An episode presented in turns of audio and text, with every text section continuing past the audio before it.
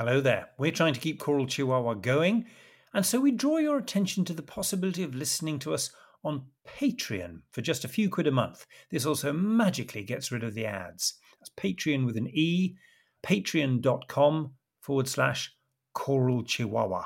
On with the app.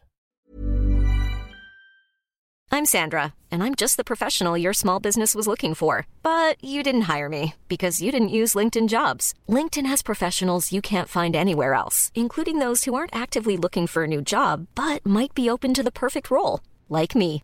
In a given month, over 70% of LinkedIn users don't visit other leading job sites. So if you're not looking on LinkedIn, you'll miss out on great candidates like Sandra. Start hiring professionals like a professional. Post your free job on linkedin.com/people today. Ryan Reynolds here from Mint Mobile. With the price of just about everything going up during inflation, we thought we'd bring our prices down. So to help us, we brought in a reverse auctioneer, which is apparently a thing. Mint Mobile unlimited premium wireless. Ready to get 30, 30, bit to get 30, bit to get 20, 20, 20, bit to get 20, 20, bit to get 15, 15, 15, 15 just 15 bucks a month. So, Give it a try at mintmobile.com slash switch. $45 upfront for three months plus taxes and fees. Promo rate for new customers for limited time. Unlimited more than 40 gigabytes per month. Slows. Full terms at mintmobile.com. Hello, welcome back to Choral Chihuahua. And today you have three for the price of, well, none at all, really. Uh, Eamon uh, from Sussex, uh, Nicholas Sammy uh, in South London, and me in York. Hello, chaps. Evening. Beautifully coordinated. Uh, let's play the jingle. It's a Morales thing.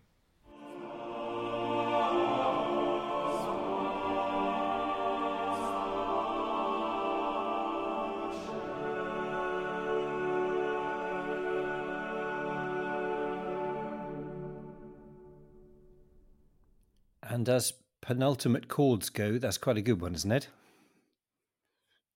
Yeah. Um, we were going to. Uh, someone needs to say yes. I don't know. So that's- Sammy, that's going to be. That's going to be you. I hate going down the line. This is dreadful. It was so nice, and we could be in the room. Never mind. That little jingle that we've been using on um, Choral Chihuahua for a, for a few weeks is in fact from a new CD, and uh, we're going to we're going to refer to that at the end. But this this Lenten episode, Sammy, do the joke. So Lent is obviously French for slow and English for fast. You sent me that last note, and I thought I don't last night, and I just I don't understand that. I don't know what he means. I sat there thinking, I don't get it. And then I got it. What I really enjoyed is Robert emailed saying I didn't get this. Oh no, I did. all in the sa- all in the same email. Uh, anyway, we're going to start. In fact, not quite with Lent um, in this episode when we've we've a little bit of familiar, but quite a lot of unfamiliar. Given that you can be um, niche on Choral Chihuahua, we've got. Uh, we're going to start with with um, with pre-Lent though. Who who celebrates Carnival not as part of the church year, but it is the period between Christmas and Lent. I just looked it up on Wikipedia, and it said it's the four days before Lent. But in Venice, it was much longer. It was after Christmas, right up uh, until until Lent. Uh, and Venice doubled in size, apparently. Well, not the actual town, but the number of inhabitants doubled. It was a huge thing, as it, as it is now. And and we've got a piece from 1590. It's a mask. It's a mask of the Friulians from Giovanni Croce, who uh, was a Venetian composer. He was from Chioggia, uh, and he became a, a chorister and then a, a, lay clerk at, uh, at uh, St Mark's Venice, and eventually um, the master of the choristers. He wasn't entirely uh, approved of when he went for the, the job at St Mark's. One of the proc- procurators, that's easy for me to say, um, complained about young persons who have gone about like mercenaries to sing in churches, celebrations, and banquets, frequently carousing at fountains, singing canzonettas with a glass of wine in hand. Well, here's Croce's Mask of the Friulians, uh, and let's, let's let's play that in.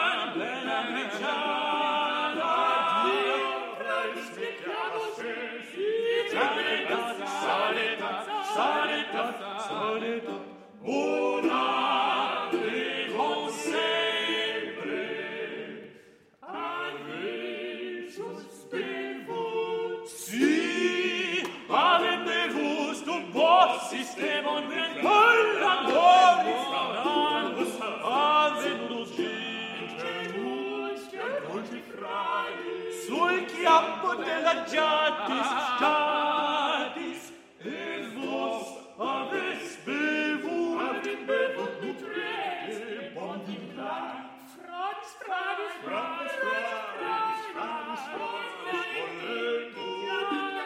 mein Kantin, mein Kantin, mein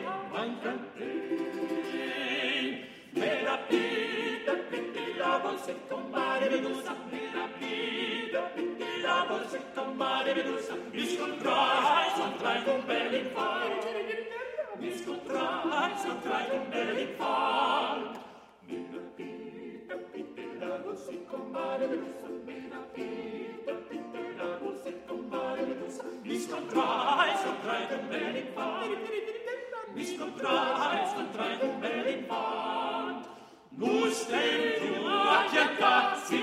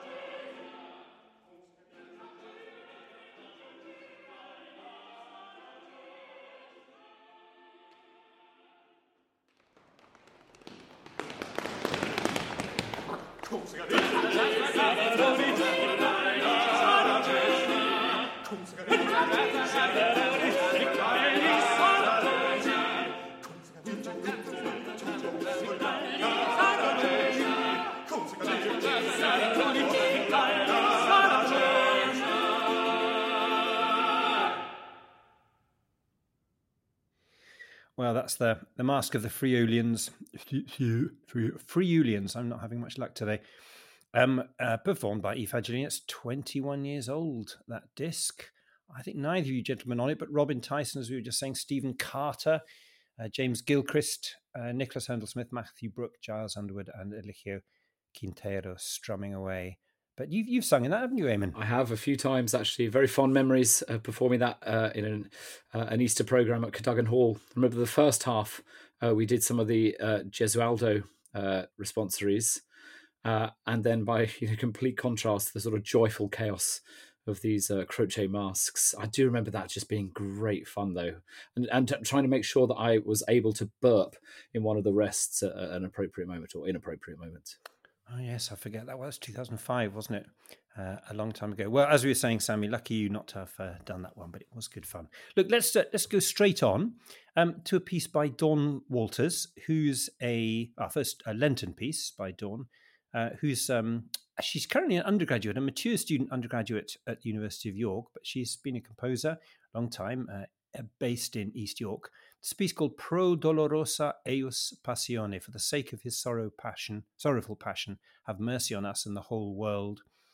Uh, and it's she says it's from the chaplet of divine mercy. I didn't know what a chaplet was, but she says it's a Roman Catholic prayer written by a Polish nun, Faustina Kowalska. It's usually said with prayer beads and can also be used by Anglicans. she also adds, I'm not Roman Catholic, by the way.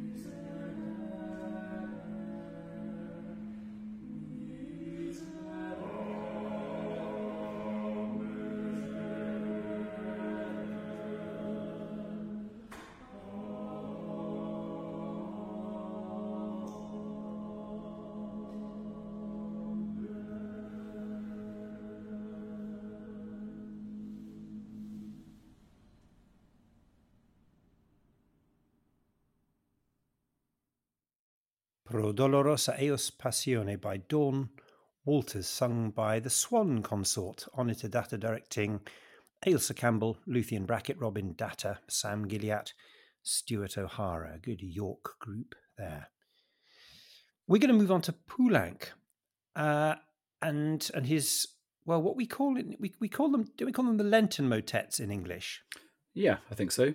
But their, but their French title is Motet pour un temps de pénitence. And that's sort of assumed that it means Lent. But actually, um, I remember talking to Peter McGeary about this at one of those um, uh, Franz Steele Maison Verte courses in France. And he said, he said that the motets aren't liturgically correct uses of the text, Vinea mea tristis ex tenebrae, etc. Um, if they were intended for Tenebrae, for example, they would have to have been corrected. Um, he says they're not strictly Lenten texts either. So he thinks that the, the English title is wrong. And he says that Un temps de pénitence, because these are written very late or published very late 1938 or early 39, struck me not as referring to Lent, but to the eve of war. It seems that Poulenc was taking texts from the liturgy and using them in a broader contemporary context in a country dreading another catastrophic uh, catastrophic conflict. And certainly the last one of the set, which I just think is extraordinary, is it's a tone poem, isn't it? Well, yeah, that's what you said. Uh, the descriptive qualities of all four of them, uh, I think, are really, really striking. So different each one of them, and we had a bit of back and forth, didn't we, about which of these to play? Mm. And, I know you were you were pushing for the fourth. Um, but I'm quite glad that we've I've managed to persuade you that uh, that number two is what we're going to play number two, because uh, that's my that's my favourite. Um, Vinea mea electa. Um, and the text of this one is My chosen vine, it is I who have planted you. How then have you become so bitter that you would crucify me and set Barabbas free? And these, the lush opening harmonies, uh, I just find them to be really full of uh, love and affection, uh, despite the the betrayal that's uh, that's that's going to follow. Poulenc uses these block dynamics a lot of the time, which sometimes I can find a little challenging or a bit too prescriptive. But I think in this instance, they really uh, they carry such emotional weight with them, and they pull us between these two extremes of the sweetness and the bitterness. And you you um, you chose the piece, so I got to choose the performance, and this is the Bavarian Radio Chorus with Peter Dijkstra.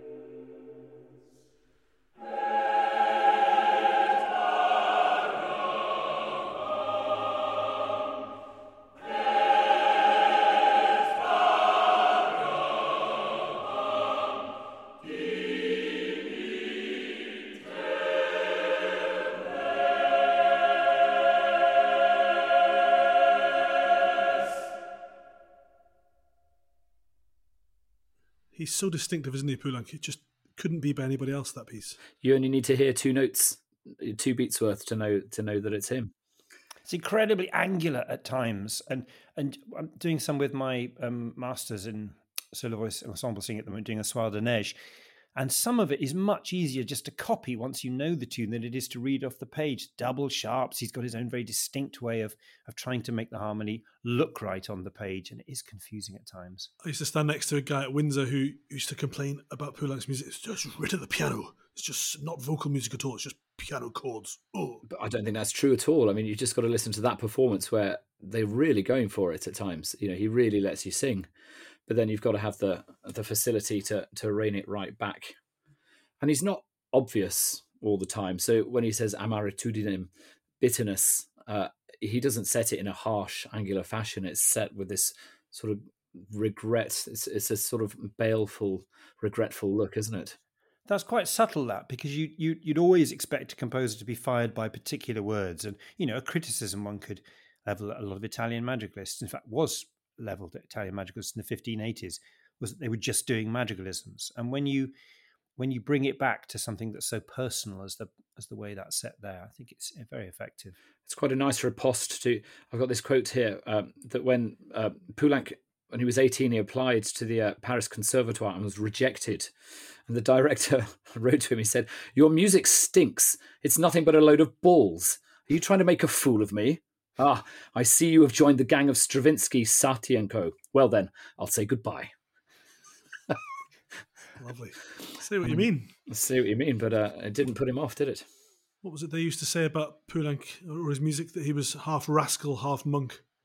It's such a brilliant description of, of the way he kind of straddles two sides of the sacred and the really quite profane, isn't it? Yeah, that was Claude Claude Claude Rostand apparently trying to draw attention to the polarity between his Catholic faith and other aspects of the character. But isn't that what gives those things the strength to have something so personally expressive? He straddles both of those worlds, and yet, you know, musically, he stays pretty consistent throughout. You know, whether it's one of his sort of piano pieces or these, mot- you know, these Lenten motets that we're talking about, the sound world is always exactly the same. It's true, isn't it? Even the operas, which are which range from kind of absurd and surreal to the incredible kind of tragedy of uh, Carmelites. It's very much the same harmonic language, isn't it? It's completely individual and distinctive.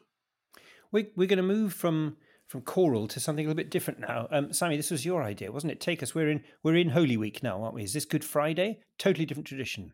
So this is uh, this is any time really in Holy Week. Um, comes from uh, personal experience. Really, I want to take you back to about 1993.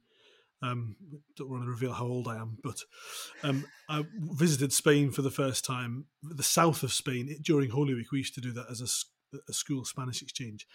And it's amazing. Those those of us who've toured to Spain in Holy Week will remember the penitentes, which look like sort of Ku Klux Klan hoods um, that populate the processions that the that the Spaniards do, especially down in the south during Holy Week. And the kind of musical uh, element of these processions is twofold, really. There's the marcha, which is the sort of marching band with percussion and uh, trumpets, uh, pretty rudimentary. It's not it's not very sophisticated music. And then there's the other thing, which is what I wanted to think about today a little bit, which is um, called la saeta.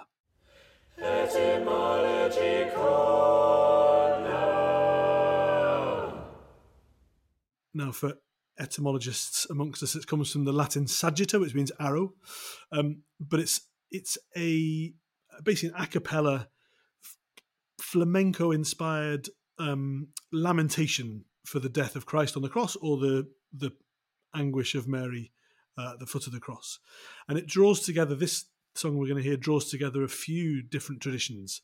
Um, the sort of you'll hear that the vocal tradition is very much flamenco, very much rooted in the south of Spain, in the cante jondo, which is the sort of deep song of of really the gypsies in the south of Spain. The text of this one, though, is by a poet called Antonio Machado, and we're back with Morales Oh, yes. in Seville. Um, yeah, well, when we were there just a few weeks ago, we we found his statue, didn't we? Indeed, yeah. Um, and so this is a text called, it's just called La Saeta, um, which is a, a beautiful text about um, how the Saeta sings the Christ of the gypsies, always with blood on his hands, always trying to um, get down from the cross. ¿Quién me presta un, una escalera para quitarle los clavos a Jesús el gitano? Who will lend me um, a stepladder to go up and bring Jesus down from the cross? Um, it's an amazing, well, it was an amazing experience for a sort of wide-eyed Scouse teenager back in those days to hear this completely otherworldly music um, sung basically from a balcony above where they carry the, the cross through the streets uh, of a small Andalusian town. So it's it's a really extraordinary thing. It's very much part of of the of Spanish kind of Lenten musical culture, I suppose. And like I say, just as something a little bit different for listeners today.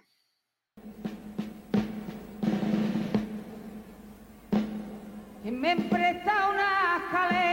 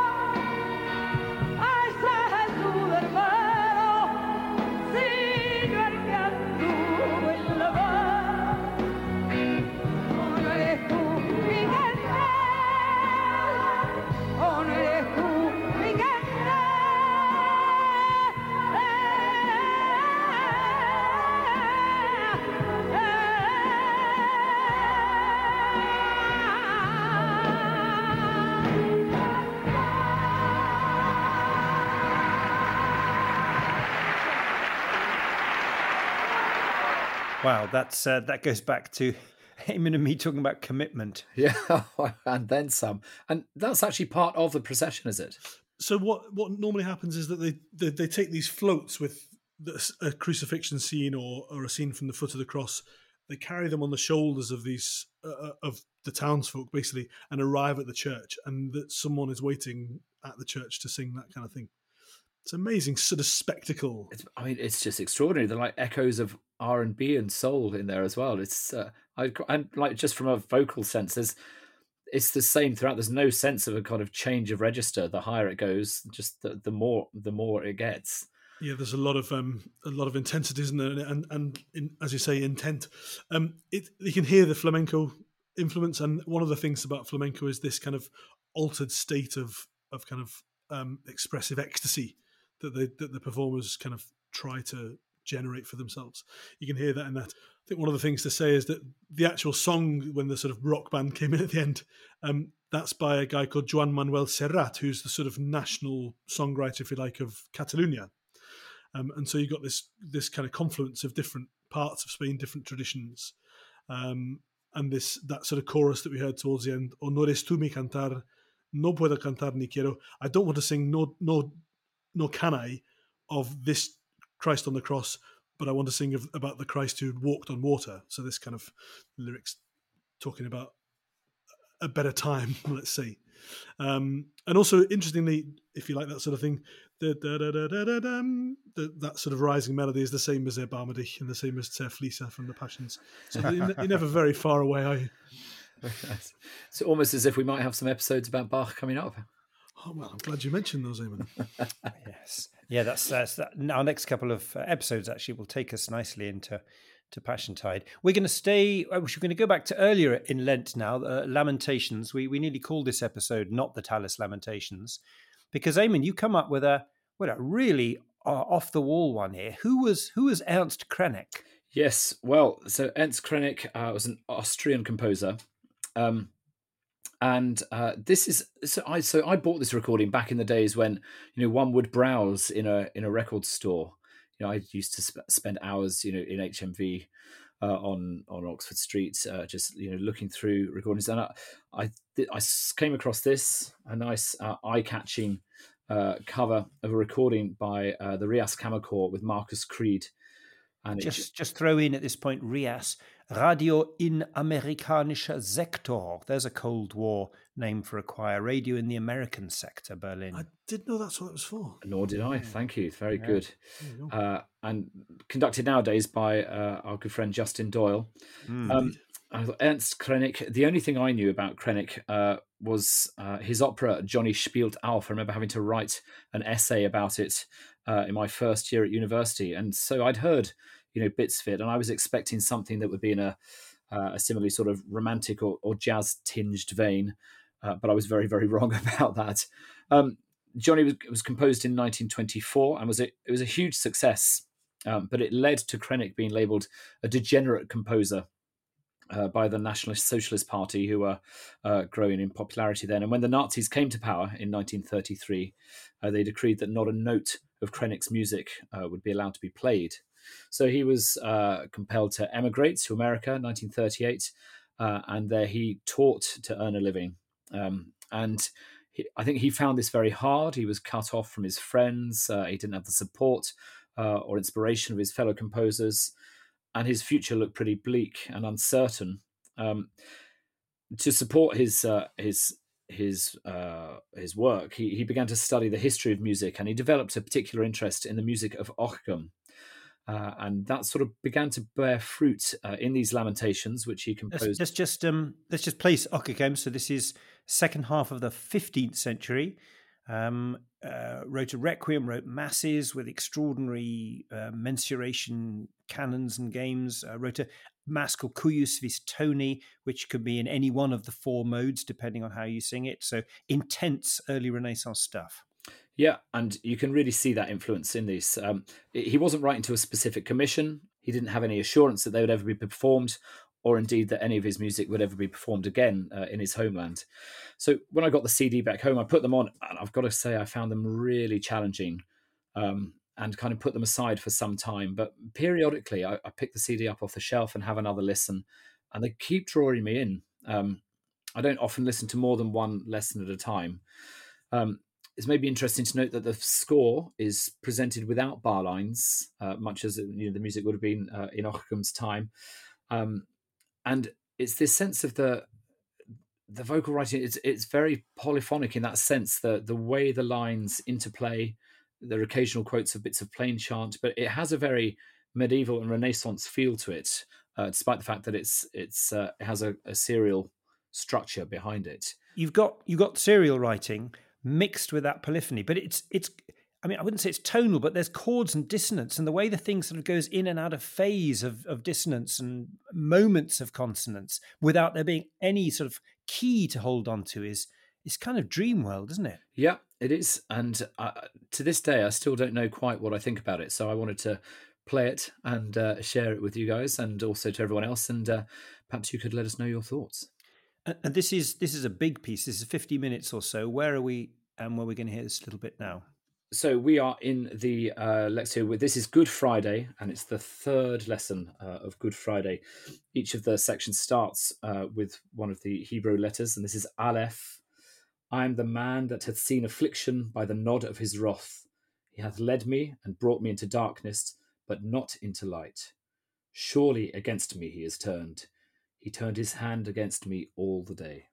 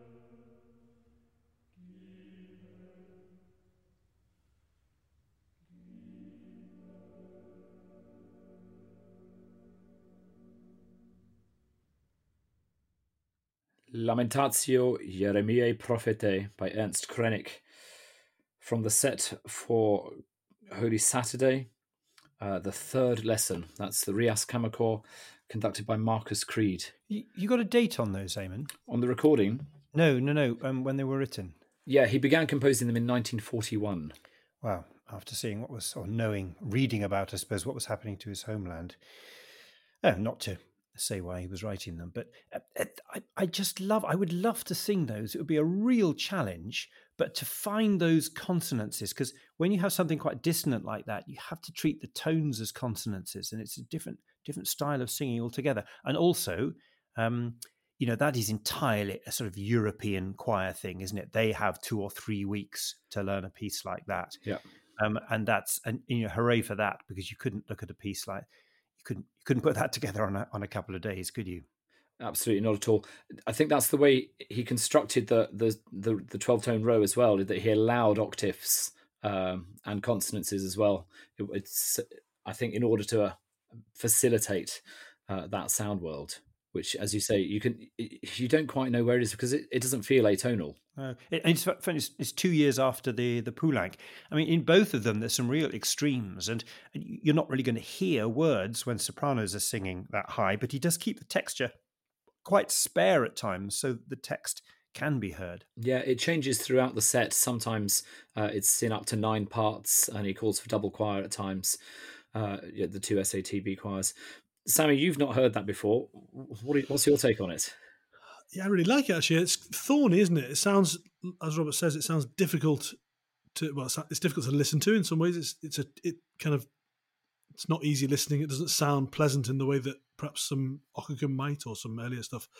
But the, you hear the text often, and the the actual harmonic colours I think are really imaginative. S- feels like it's very much a piece of its time, right? Yeah, absolutely.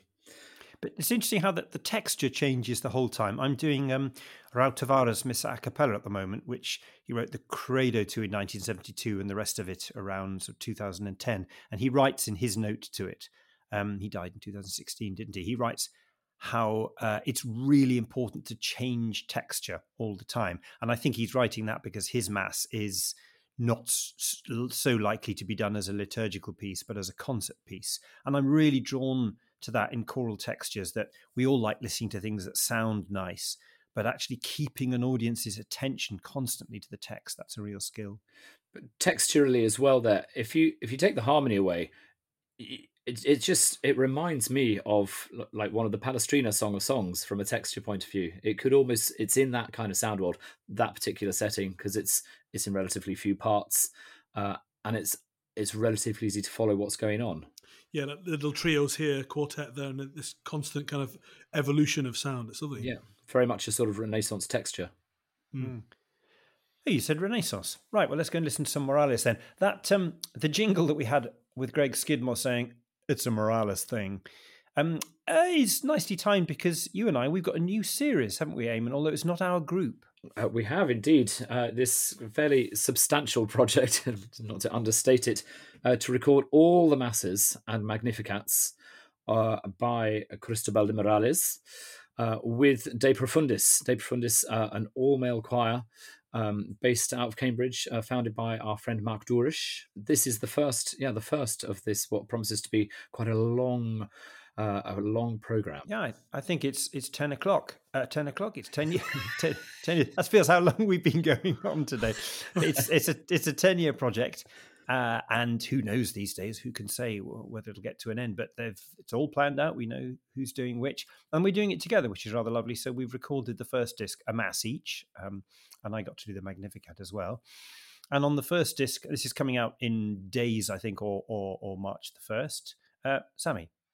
Well, I was just going to ask. I don't. I've not sung a lot of Morales. I'm, I'm. I'm sort of a fan, but can you tell us a little bit about the sound of what it's like for the performers? Well, I would say think Gombert. Think first half of the 16th century Gombert. Uh, Morales would tell anyone that would listen that uh, he was the Spanish Josquin, which really probably didn't endear him to anyone. And he seems to have been a slightly awkward awkward git. Um, but uh, the music is very high quality. It's proper uh, it's proper imitative polyphony. So it's not just, I mean, people always hold Palestrina up as the classic Renaissance polyphonist, but actually, Palestrina is a later development. These earlier composers, Morales, Gombert, Créquillon, not so much Josquin, but the ones that came immediately after Josquin, they write imitative polyphony where all the lines have the same basic tune and the, and the enormous skill, and it is a skill, and it was an enormous achievement to have made this uh, uh, this style was that each line is equally important. I mean, you say not so much like Josquin, but actually the mass that I conducted on this recording, the Missa uh, de Caballero, is very much in the Josquin uh, vein. So quite a relatively early piece, uh, and there's lots of two-part writing uh, answered by another, you know, two voices. Uh, this dialogue going on between high and low, and then little combinations thereof. It feels very much like it's a, a doff of the cap to, to Josquin. Yeah, it's uh, Caballero. What a strange thing. I first came across that song when I was 21 because there was a there was a Gombert chanson based on it. You think, what on earth is Gombert writing a chanson based on a Spanish song? Well, of course, he worked in Spain a little bit. But the the the Dicilia Caballero Mass, which is four parts, is like a sort of meringue compared to the weighty six part um, Sammy, what's a Spanish cake? Tiramisu, I was going to say, but that's Italian. Choc- choc- choc- chocolate con churros, again, of um, of uh, the Missa Mille Regrets, which has been recorded before. Our friend Paul McCreesh and Gabrieli Consort have recorded it, but um, it's uh, it's interesting because the four part chanson that's based on Mille Regrets, which is called Josquin chanson, lovely tune, um, and he's doubled two of the parts. You've got two alto lines or soprano lines, if you like, here sung by countertenors, and two tenor lines. So it's quite a thick, thick texture. And we're just going to hear the uh, the Agnus Dei, but there are in fact two Agnus Deis to the Missa Mille Regrets because he wrote a second sort of ending to the mass a few years later. But here's the early one, and it includes that outrageous cadence with the two passing notes that feed into the last chord that we just extended a little bit because it's that nice.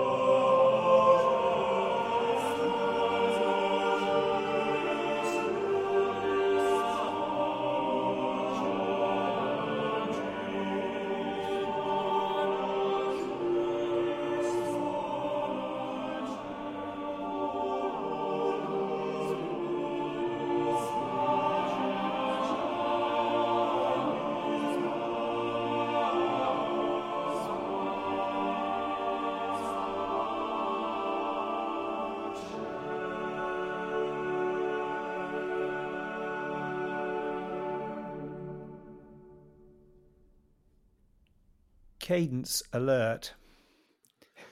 Ding dong. Absolutely. Well, if you can't so, do it at a moment like that, then when can you do it? Just, just fabulous. So yeah, Cristobal Morales. Uh, he spent some of his time in Rome, uh, but also Seville. And uh, Mark Durish, who's uh, not the musical director of this, but it's absolutely his baby. He's um, he's put he's uh, having organ with some of the masses, which seems to possibly have been Roman practice. Um, I'm hoping I'm getting that right because he's very good on all this kind of stuff. I mean, you had organ in yours, didn't you? Was that an issue to tune with it? Because of course, you know, you and I do all this kind of uh, supposedly acoustically pure tuning, but of course, an organ's stuck. It has you have to choose your intervals, and they're stuck with you for the whole mass. Yeah, it didn't seem to be a problem actually. It was it was quite discreet. I've got to say, the organ uh, in our in in the mouse that we were doing didn't find it to be an issue. I hope that is the case when I hear the recording again. It's always a worry, isn't it? And we should um, credit a couple of the singers. Well, I mean, we can't credit all of them. Um, it's sort of mixed um, am pro group. It's got interesting mix really. There are people there who have very high powered jobs as academics, but are there singing bass. There seems to be quite a few ex York, I suppose, given my connection. Uh, Guy James from the top of the Gesualdo Six. That's a familiar sound. Lovely. Uh, there. James Botcher, Jacob Ewins, who's uh, does record producing as well, and he's goodness. Uh, with him in the choir, I really had to have my socks pulled up about tuning because he knows where to put his thirds. Yeah, Stuart So- O'Hara, who we heard uh, in uh, Dawn Walter's piece, was singing as well. Yeah, yeah, it moves around. Look, we're going to finish. We've done quite well not to talk for too long on this, um, and we've got a final piece, which Eamon, you know much better than I do. This is one of my students that recommended this. This is by Cecilia McDowall, who we had a whole program about her a few episodes back. If you're interested, do go back and listen. But tell us about this piece. Well, I, I just think this is one of her absolute best. This is The Lord is Good. Um, I've done it twice in recent times with uh, my chamber choir, the Thomas Tallis Society, and, and this is the piece that people left talking about. So there's a program note from Cecilia on this who says, I chose verses from the King James Bible version of the Book of Lamentations in order to bring a sense of hope and longing rather than drawing on texts filled with desolation and deep despair. In addition, I've used a Latin phrase from Hosea, Jerusalem, Jerusalem, convertere ad dominum deum tuum, with which Tallis concludes each of his lamentations. The two soprano solos open the work with long, intertwining melismatic phrases on the word Jerusalem. The desired effect is that the two voices should sound distant, ethereal, and bring a sense of longing. These elaborate lines lie above the slow moving passages sung by the choir. In the lighter textured middle section, the men of the choir intone the Latin phrase as if in chanting, in chanting rather than enchanting, and the work slowly proceeds to an impassioned climax before making a strong affirmation with the words, The Lord is good.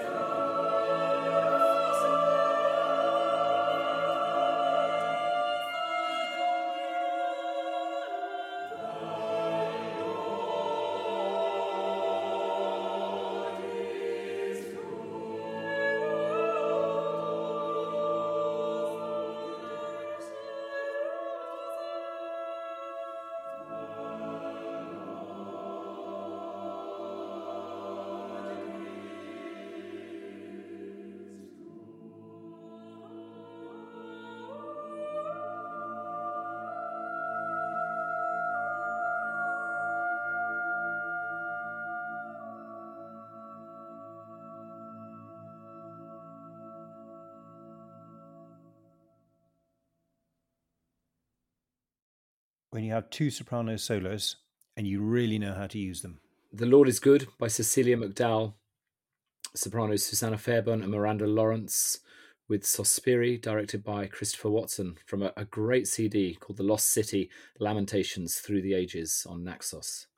The sort of CD that if you took it to a record company, they just say, no, I don't know. You know, apart from Cecilia McDowall and Pablo Casals, who's Dominic Fino, John Duggan, John Mundy? I mean, I think I think we know who those those people are, but and it finishes with a Mauersberger, Wie liegt die Stadt so wüst? Gosh, That's, a great piece. Well, I mean, given what's happening in Turkey, Syria, and Ukraine at the moment, that uh, would be a very apt piece. We could have fitted that in another time. That's Yeah. great singing from a, a basically amateur choir. Yeah, I think that's right. I think they were mostly. Can you say that a bit higher, Robert? Yeah. yes. How's the uh, I'm novel ju- coming along? I'm, I'm, I'm amazed. Company antagonist. No, that's just you and me and Family Guy. No one's everyone's going to be turning off. Um, but th- that's a that's a great bit of singing. Um, and and such interesting. Just Christopher Watson, the director, who was a tenor with the Tallis Scholars and the London scene for years. Now we think in Melbourne. Trinity College, Melbourne. Yeah.